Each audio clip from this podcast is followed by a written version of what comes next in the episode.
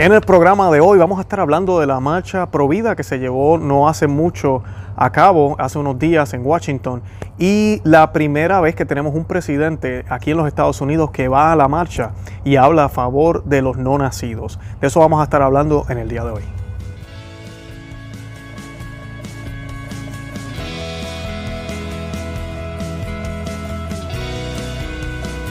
Bienvenidos a Conoce, Ama, Vive tu Fe. Este es el programa donde compartimos el Evangelio y profundizamos en las bellezas y riquezas de nuestra fe católica.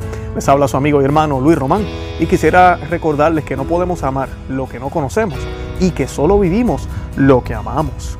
Y el tema que vamos a estar hablando hoy son dos temas controversiales. Vamos a hablar del aborto, obviamente eso es controversial para mucha gente. Y lo segundo que vamos a estar hablando es de, de la noticia del primer presidente que asiste a esta ceremonia o esta marcha, la cual, eh, lo cual queremos clarificar. Yo no estoy diciendo que el presidente es santo, tampoco he dicho que se ha convertido al cristianismo o que es un buen católico, eh, pero el apoyo a, este tipo de, manifestación es algo que se necesita.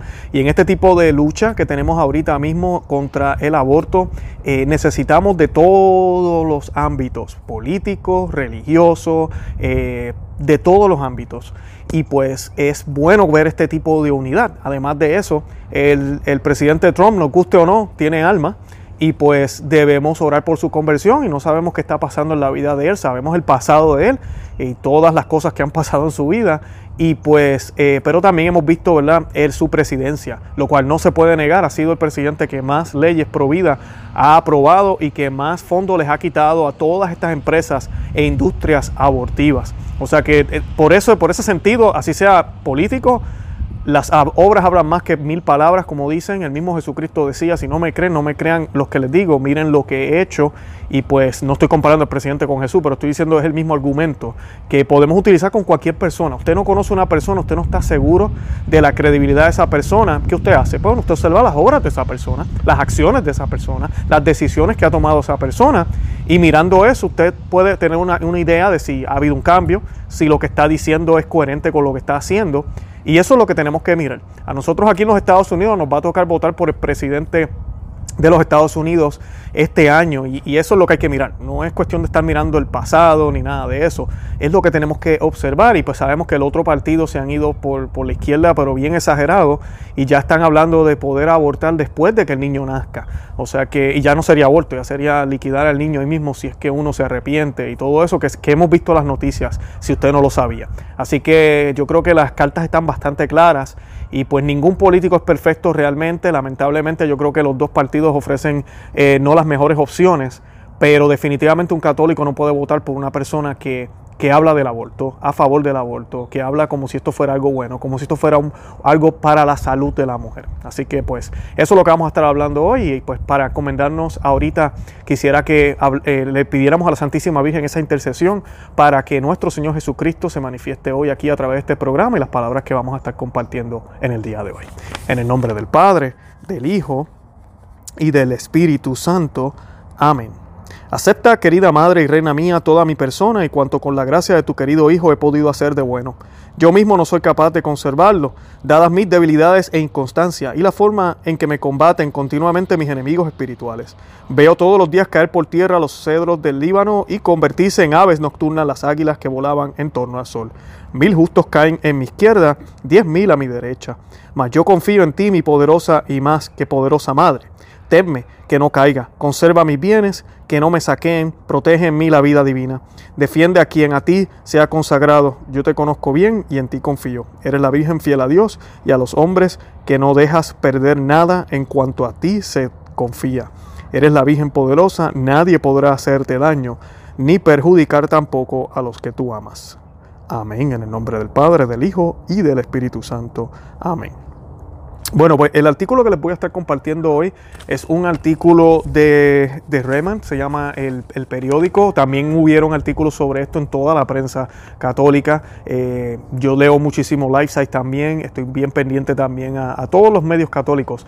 Y me gustó mucho cómo este artículo pequeño y corto lo describe y habla un poquito de las palabras más importantes que expresó el presidente en este, en este evento, que es lo que tenemos que estar hablando en el día de hoy.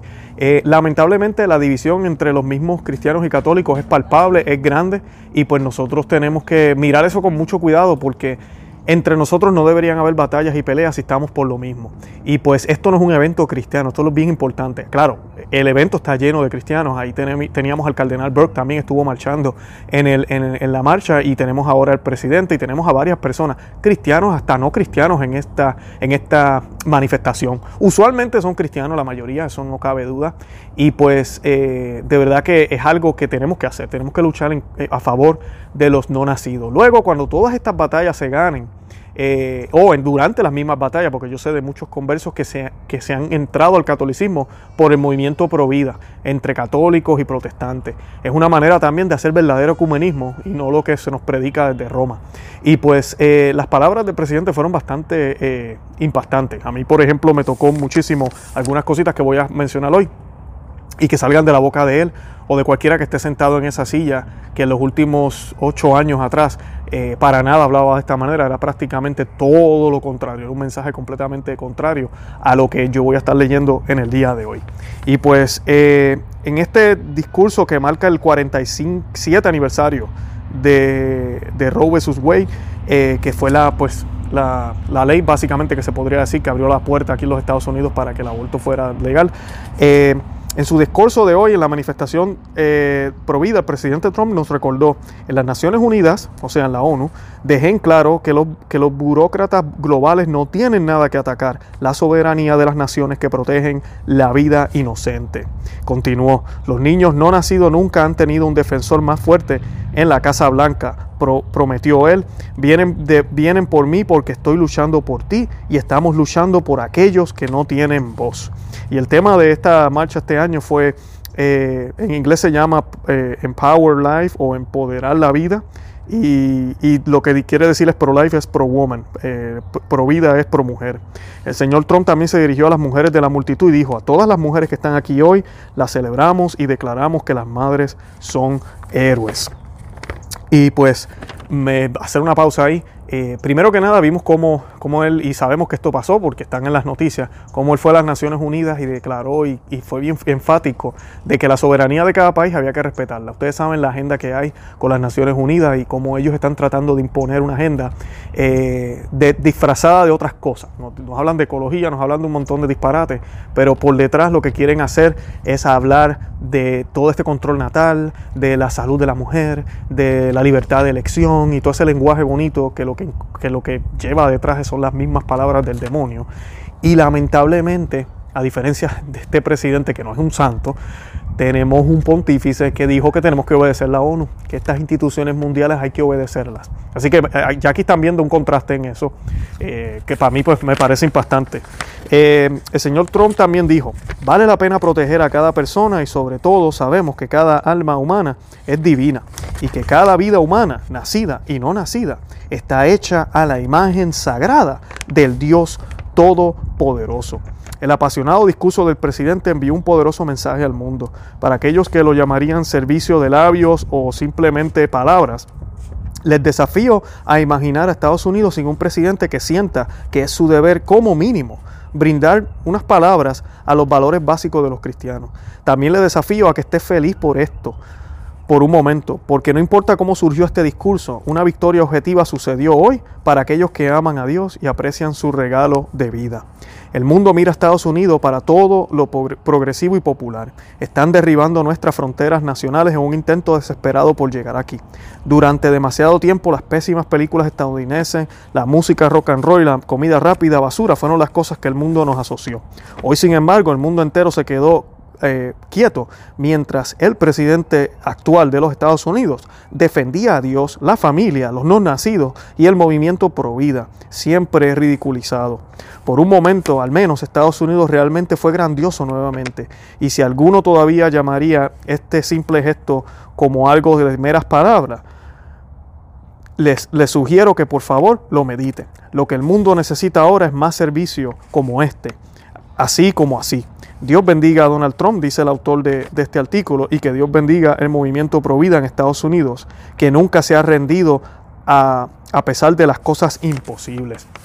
Y yo escuchaba en otros programas, se hablaba de cuando estaba George W. Bush, el otro presidente eh, republicano que estuvo en el poder, Y esta persona contaba su testimonio de cuando iba a esas manifestaciones, todo el mundo, ¿verdad? Siempre había esa especulación, esa esperanza, y vendrá el presidente, y vendrá el presidente.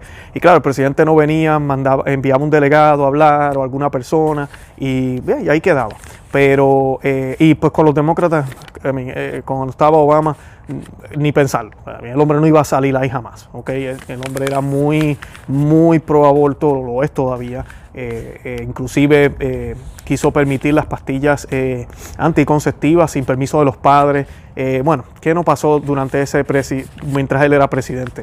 Y pues el mundo entero a veces no sabe las cosas que han pasado aquí en los Estados Unidos y no entienden, pero, pero ese, ese presidente que elocuentemente hablaba y bonito parecía y disfrazaba sus palabras y trataba de enredar a la gente con esto de la inmigración, que yo no quiero ser el tema hoy de la inmigración, pero tengan mucho cuidado. Es triste ver católicos que no quieren ni siquiera apoyar esto que acaba de hacer el presidente Trump, que es algo bueno, porque la, la política migratoria de él, por favor, primero que nada, lo que es ilegal es ilegal. Si usted es católico, usted sabe que emigrar ilegalmente está mal. El fin no justifica los medios. Así tengan hambre. Lamentablemente el fin no justifica los medios. Yo no puedo ir a la casa del vecino porque mis hijas se están muriendo de hambre a robarle. Ahora yo puedo ir a pedirle. De eso se trata. Y yo estoy totalmente de acuerdo de que los países deben, deben unirse, deben tratar de ver lo que está pasando en México, qué está pasando en el otro país, qué podemos hacer para ayudarnos mutuamente. Pero también los países tienen que asumir su propia responsabilidad como la asume Estados Unidos con su propia gente. Eso es una realidad. Cuando ya se habla de equidad mundial, cuando se habla de que todo el mundo tenga lo mismo a nivel mundial, ¿saben lo que se está hablando? Se está hablando de comunismo, se está hablando de socialismo. Se está hablando de todo este orden mundial, que eso no es católico, que va en contra de todo lo que nosotros creemos y que lo que va a hacer es que nos va a tener más esclavos que nunca.